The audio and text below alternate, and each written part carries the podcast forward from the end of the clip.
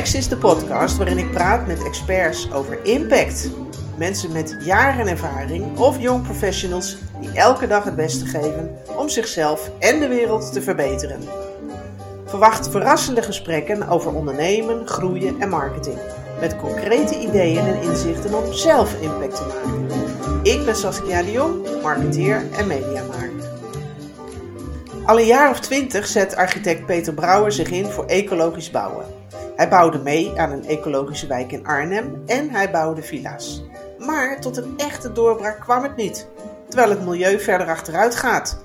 Stikstof, CO2, uitkoop van boeren, personeelstekort en ook natuurlijk een groot woningtekort. Toch willen mensen niet ecologisch bouwen, want ja, het zou niet zijn terug te verdienen. Peter voelde zich een eenling in de strijd en dat leidde zelfs tot een burn-out. Maar de ontwikkelingen van modulaire houtbouw die gaven hem nieuwe energie. Hij kreeg nieuwe inspiratie en dat leidde tot een nieuwe positionering waarin hij onder de naam Green Architect uitsluitend gaat ontwerpen en bouwen met hout, biobased en industrieel. Ik vind het bijzonder om met Peter over die switch te praten. Nou, hallo Peter, leuk dat je er bent. Nou, leuk dat jij mij hebt uitgenodigd. Ja, ja, nou dat gaat een mooi gesprek worden, denk ik. En ja, mijn openingsvraag is, maak jij impact? Op dit moment maak ik onvoldoende impact.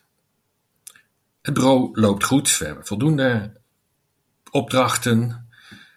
Maar vaak genoeg is bij, eh, als de prijs op tafel komt, worden de ecologische materialen en het hout eruit gestreept en wordt er toch weer in beton gebouwd.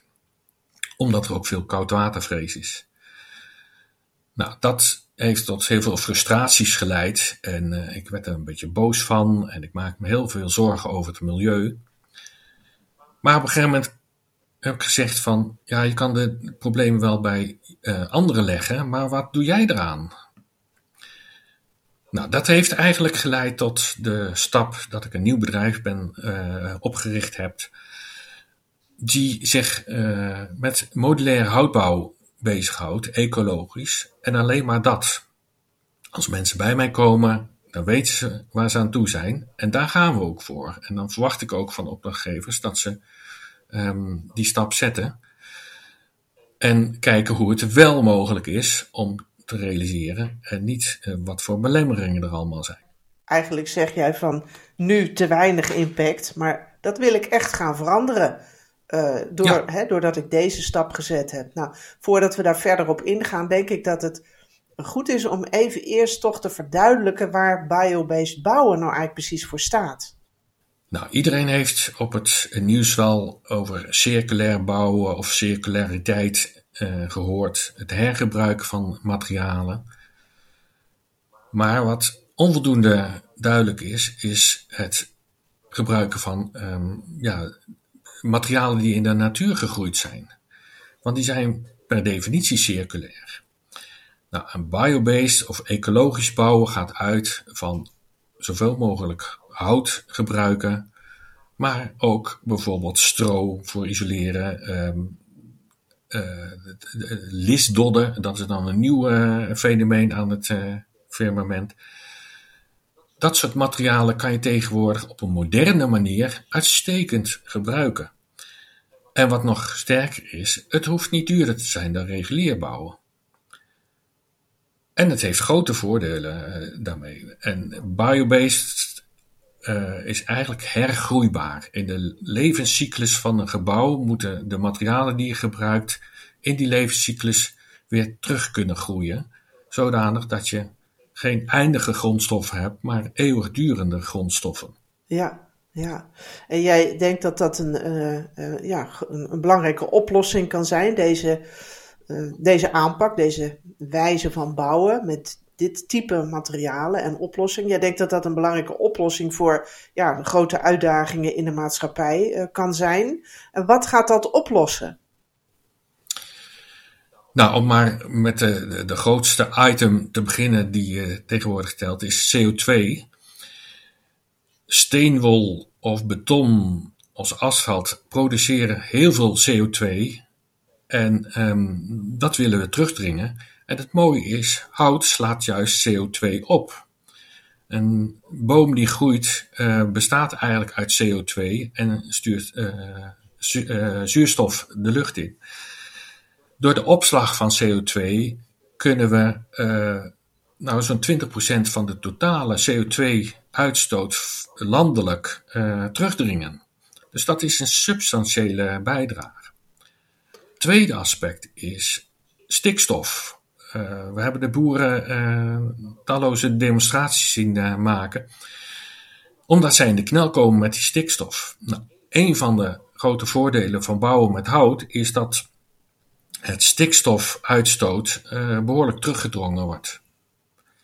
Een derde aspect is als je isoleert met ehm, materialen zoals stro en andere door boeren te produceren isolatiematerialen, dan hebben ze een alternatief verdienmodel zodanig dat ze uh, de hoeveelheid vee die ze hebben kunnen terugdringen. En dat scheelt ook weer een hoop stikstof en methaan. Dat zij een nieuwe inkomstenbron krijgen eigenlijk. Ja. Mm -hmm. ja.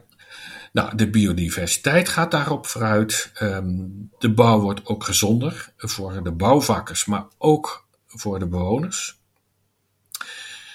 Daarmee um, is natuurlijk niet gezegd dat uh, bouwen in hout per definitie uh, uh, kan concurreren met ehm, de reguliere bouw qua prijs. Maar door het veel meer prefab te doen en veel meer in de fabriek te maken, kan je door schaalvergroting behoorlijk concurreren met die reguliere markt. En in de toekomst wordt het zelfs goedkoper omdat het licht is, hout is zo'n beetje vijf keer lichter dan beton, kan je het ook beter over de weg vervoeren en in de fabriek maken. Dus dat is alweer een groot voordeel. En in de fabriek kan je makkelijker personeel vinden om het te maken dan op de bouw. Dat wou ik net vragen, want er is natuurlijk een behoorlijk personeelstekort. Ja, ja. en de taal, uh, communicatie, je moet als uitvoerder tegenwoordig uh, Roemeens, Pools, uh, Tsjechisch en misschien binnenkort ook wel Oekraïens praten om je personeelsleden te kunnen toespreken. En niet iedereen is bij macht om Engels te praten. Um, maar het moeten wel vaklui zijn op de bouw zelf om het geheel in elkaar te zetten. En in de fabriek um, is dat veel soepeler en kunnen ze veel beter ook lager geschoolde of anders geschoolde mensen gebruiken omdat het uh, veel systematischer werk is. Dus dat probleem kan je ook al oplossen. Ja, zoals jij het nu uh, uitlegt en dat perspectief uh, schetst, ja, lijkt het dat de keuze daarvoor niet zo ingewikkeld en moeilijk zou, zou moeten zijn. En niemand kan erop tegen zijn, maar ja, er is toch veel koudwatervrees. En dan heeft minister De Jonge in een brief aan de Tweede Kamer recent aangekondigd dat hij industrieel ecologisch bouwen wil gaan stimuleren. Kan dat juist ja, een belangrijke motor worden van grote veranderingen? Nou, sowieso dat het ministerie, maar ook de Tweede Kamer en uh, de minister heeft ingezien dat uh, biobased bouwen een echte oplossing kan zijn. Geeft ook biobased bouwen iets meer dan de geitenwolle sokkensfeer die de jaren zeventig gold. Dus dat is een grote stimulans. Het tweede is, hij heeft ook een CO2-belasting aangekondigd. Straks gaat uh, elk materiaal uh, beoordeeld worden om uh, de CO2-uitstoot. En dat maakt um, beton veel duurder en asfalt en staal. En biobased producten krijgen een soort CO2-credits en worden, daar, worden daardoor goedkoper. Dus op een gegeven moment keert de wal het schip en wordt biobased bouwen goedkoper dan regulier bouwen, omdat de vervuiling ook wordt meegerekend. Dus, dus in die zin is het eigenlijk gewoon ook onontkoombaar. Het gaat gewoon gebeuren. Ja, nou zullen er altijd nog kinderziektes zijn en uh, voordat die regelgeving uh, echt op stoom komt, dat duurt nog wel even. Kijk maar naar de energievoorschriften voor gebouwen. In het begin was het een eh, waarde die makkelijk gehaald kon worden. Maar van lieverlee werd die uh, waarde, die energiezuinigheid, steeds verder aangescherpt. En moest je echt integraal gaan nadenken bij een woning voordat je daaraan kon voldoen. Nou, dat zal bij biobased ook kunnen. Eh, ook zijn. En we kunnen nu nog niet alles biobased maken. Maar aangezien die belasting geldt en we hebben ook nog een milieuprestatieberekening die we moeten overleggen, zal de vraag naar biobased producten steeds verder toenemen. En is het ook een economisch belang om uh, die materialen af te nemen en is het een economisch belang om die materialen aan te bieden aan de bouwers. Ja, dus dat maakt eigenlijk dat zo'n cirkel dus wel rondkomt. Ja, dat, dat kan je nu nog uh, moeilijk zeggen, maar uh, de verwachtingen zijn wel positief. Ja. U heeft bijvoorbeeld de minister ook al aangeboden aan de diverse um, modulaire bouwers in Nederland, in hout. Uh, wat zijn de belemmeringen om op te schalen? En daar worden subsidies gegeven, maar ook welke belemmeringen in regelgeving kunnen wij als ministerie aanpassen om die modulaire houtbouw een flinke stimulans te geven. Ja, ja. Ja, en jij bent natuurlijk zelf ook al heel wat jaren bezig aan, aan de kant van de duurzame bouw. En, en wil nu een spil worden in industrieel-ecologische woningbouw. En je noemt net al die, uh, de kant van de, de, de producenten en de, en de bouwers. Maar hoe ga jij dat aanpakken? Want het is geen solo-klus, neem ik aan. Hoe ga je dat doen?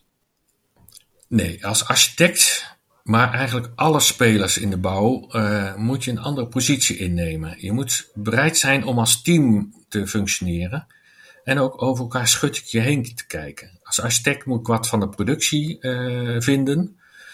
Zo van, jullie maken dit altijd zo, maar uh, het ziet er niet uit.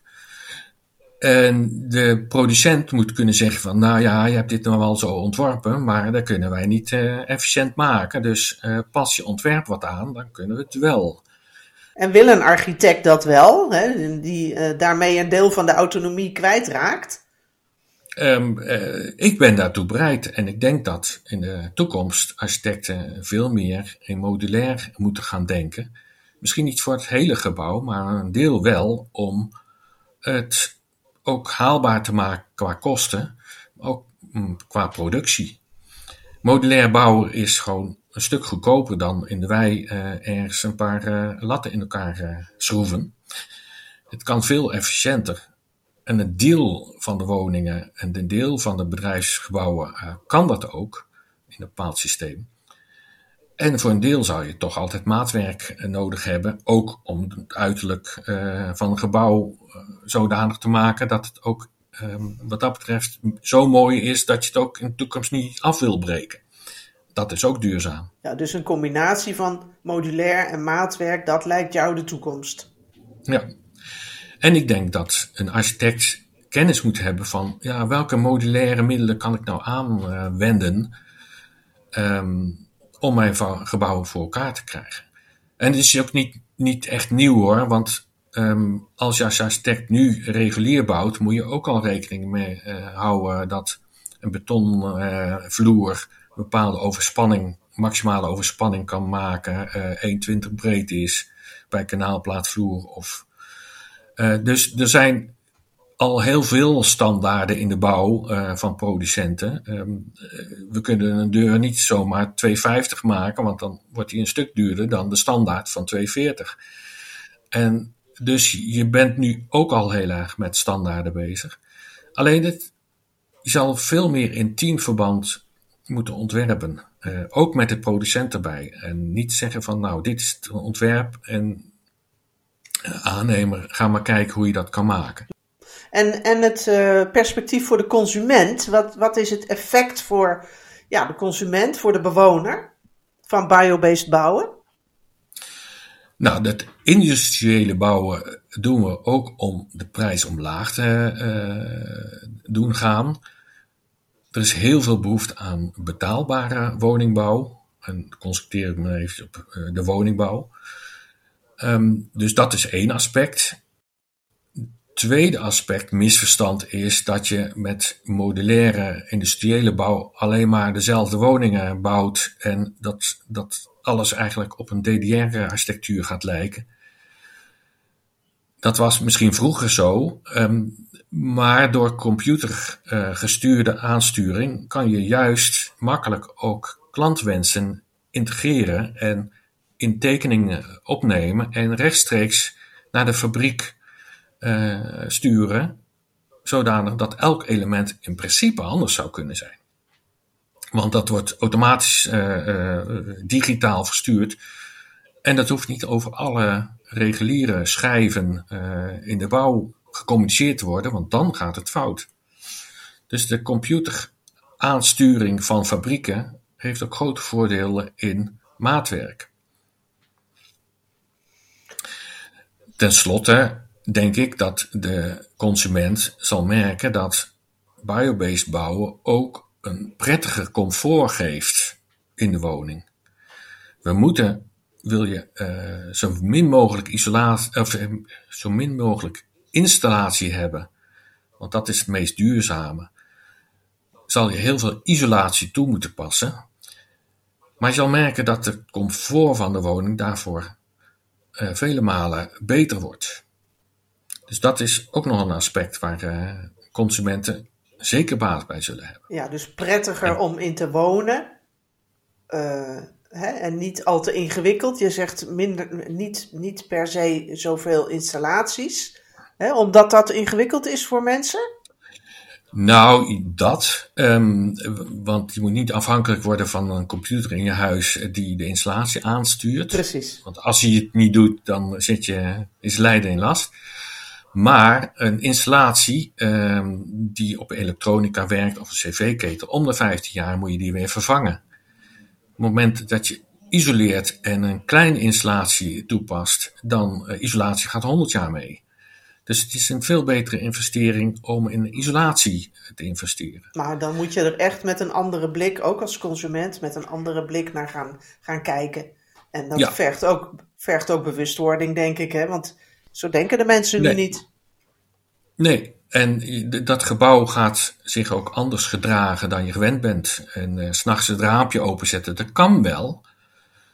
Maar um, dan moet je s ochtends uh, wel langer wachten totdat het, uh, de installatie je huis warmer heeft gemaakt.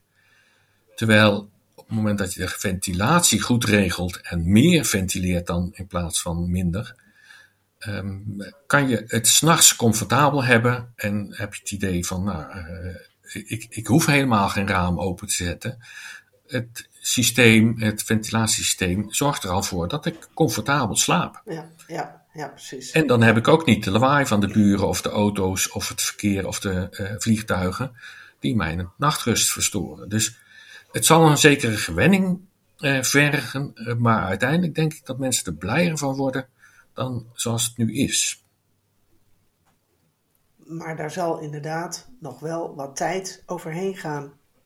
Hè, voordat ja. uh, die effecten allemaal merkbaar zijn. Ja, maar wel een, een heel goed, een heel mooi en heel duurzaam perspectief. Ja. Tot slot, uh, Peter, heb je nog een advies of een oproep aan de luisteraar? Ja, voorheen was duurzaamheid werd vereenzelvigd als energiezuinig. En dat werd weer uh, alleen maar gemeten in CO2. Mijn oproep is er zijn nogal meer zaken die van belang zijn dan die CO2. Noem de stikstof, noem de biodiversiteit, noem de, uh, de bouwtekorten. Mijn advies is aan corporaties, ontwikkelaars, dat circulaire is niet hetzelfde als hergebruiken van materialen en dat dan weer uh, vertalen in CO2. Circulair begint met biobased bouwen. Pas als je dat niet kan in hergroeibare materialen, dan schakel je over op hergebruik van materialen. Kan dat nou niet, dan gebruik je pas nieuwe materialen. En in dat alles moet je nooit toxische stoffen, dus giftige uh, materialen toepassen, want dat uh, belemmert eigenlijk het hergebruik in de toekomst. Nu wordt nog heel erg gefocust uh, op het hergebruik van oude dakpannen. Eigenlijk moet je focus op biobased bouwen, want dat is al circulair en het, um, het, circulaire van hergebruik van oude dakpannen is eigenlijk een beetje een krakkig-mikkige kopie van wat de moeder natuur ons al heeft ehm, ja, laten zien hoe het moet. En ook daar, ook met biobased, we kunnen nog niet alles biobased maken. Maar op het moment dat iedereen consequent daarvoor kiest en kijken welke de, keuzes kunnen we al wel maken, gaat die ontwikkeling steeds sneller en kunnen we het straks wel. Maar dit lijkt mij zelfs een oproep aan de hele bouwketen, toch? Niet alleen aan de opdrachtgevende kant. Ja, en je zal ook wel zien dat de betonindustrie, ehm, die zal niet uh, failliet gaan, maar die moet zich concentreren op zaken die um, nog niet biobased gemaakt kunnen worden. Bijvoorbeeld bruggen in de uh, infrastructuur. Ja, dat zie ik nog niet zo snel gebeuren dat daar zware vrachtwagens over houten bruggen gaan uh, rijden. Maar de beton in de woningbouw zal toch behoorlijk teruggeschaald worden. En um, pas als je het niet kan maken in hout, en dat is maar heel weinig, uh, zal je in beton doen. Alleen bedrijven die zich al wel uh, kunnen omvormen en bijvoorbeeld combinaties uh, kunnen aanbieden en zeer modulair, zeer um, circulair werk, nou, die kunnen nog een deel van de markt bedienen. Ja, en dat zal uh, dus richting de woningbouw, dat zal ook de, de, de, de, de, de voortrekkende, die zullen ook de voortrekkende rol hebben, denk ik. Ja, nou is het wel zo van, ik heb het over modulair bouwen. Een deel van de woningbouw zal modulair kunnen. Een deel zal met uh, fabrieksmatige uh, aangeleverde elementen gebouwd worden, maar wel ter plekke. En een deel zal nog altijd maatwerk blijven. Want niet elke particuliere woning is te vatten in een maatwerk modulaire woning. Daar kan je voor kiezen, net zoals je met kleding kan kiezen voor een CDA-pak uh, of uh, maatwerkpak. Zo zal dat ook zijn uh, in de bouw. Maar de bulk van de woningen zal steeds meer modulair in de fabriek gebouwd gaan worden. Ja, ja, en jouw advies is ook om het nu dan in één keer goed te gaan doen, hè? Ja. Ook omdat we ja, op andere terreinen zullen we wel moeten um, willen we de afspraak in prijs halen. Uh, nou zijn dat macro-economische dingen en de micro-economische dingen op, voor jouw bouwproject, uh, dan zit je voor andere dilemma's. Maar mijn betogen is van, zet je koudwatervrees overboord en gaan kijken wat er wel mogelijk is. En je zal nog verbaasd staan. Um, ja, en ook een kick krijgen dat je het wel voor elkaar krijgt in zaken die het, uh, het milieu niet belasten, maar juist goed zijn voor het milieu. Ja, ja. Eigenlijk uh, bouwen uh, dat een gebouw niet een belasting is, maar juist een toevoeging en een impuls voor natuur en voor milieu en de omgeving. Ja. En dat geeft een veel uh, beter gevoel dan uh, de belastende industrie die we nu hebben. Ja, ja. nou dat uh, lijkt me een heel mooi besluit van ons gesprek. Met een positief einde en een, een blik op een, een gezonde toekomst. ik wil je hartelijk danken voor het gesprek, Peter. En ik wens je heel erg veel succes met jouw impact op het gebied van biobased bouwen. Dankjewel en bedankt voor het gesprek. Architect Peter Brouwer gaf in deze podcast een heel goede uitleg van biobased bouwen. En hij schetste een geweldig perspectief waar de woningbouw naartoe gaat. De consument geeft dat straks een veel prettiger huis dat grotendeels in de fabriek gebouwd zal worden. En voor wie nog niet zo in de materie zit, is zijn verhaal hier bij Spreks niet alleen informatief, maar ik vond het ook heel erg inspirerend. Geen eindige grondstoffen meer gebruiken, maar eeuwigdurende. Want steen, wol, beton en asfalt die produceren heel veel CO2, terwijl hout juist CO2 opslaat. En door te gaan bouwen met hout in de fabriek gaat schaalvergroting een behoorlijk concurrentievoordeel uh, met de reguliere bouw opleveren. Op termijn zal het zelfs goedkoper worden vanwege de aankomende CO2-belasting op materialen zoals beton en staal. Want de vervuiling gaat straks meegerekend worden. Natuurlijk, het duurt nog wel even, maar uiteindelijk is het onontkoombaar. Bouwen met hout, stro en lisdodden. Ik denk dat Peter er duidelijke uitspraken over deed in deze aflevering, die anderen ook kunnen helpen om keuzes te gaan maken. En wat bijzonder dat de ontwikkelingen van modulaire houtbouw hem zoveel nieuwe energie geven en dat hij nu alleen nog maar gaat ontwerpen en bouwen met hout. Peter kiest persoonlijk voor een grote verandering en doet dit met zijn hart voor duurzaamheid. Maar natuurlijk ook omdat hij kansen ziet. En daarom beveelt hij dus ook bouwers, opdrachtgevers en producenten aan het koudwatervrees overboord te zetten. Want biobased is al een volwassen methodiek die rendeert, veel bijdraagt aan het oplossen van grote problemen, terwijl het niet eens duurder hoeft te zijn. Superleuk dat je luisterde naar deze podcast. Dankjewel. Wil je geen aflevering van Spreks missen? Abonneer je er dan op. Dan krijg je automatisch bericht als ik een nieuwe aflevering heb gemaakt. Je beluistert Spreks op Spotify en de podcastkanalen van Apple en Google. Je vindt de afleveringen ook bij Etago. Spreek de podcast je aan? Geef me dan een review via je podcast-app. Dan kan ik nog meer luisteraars bereiken. Graag tot de volgende aflevering. Thank you.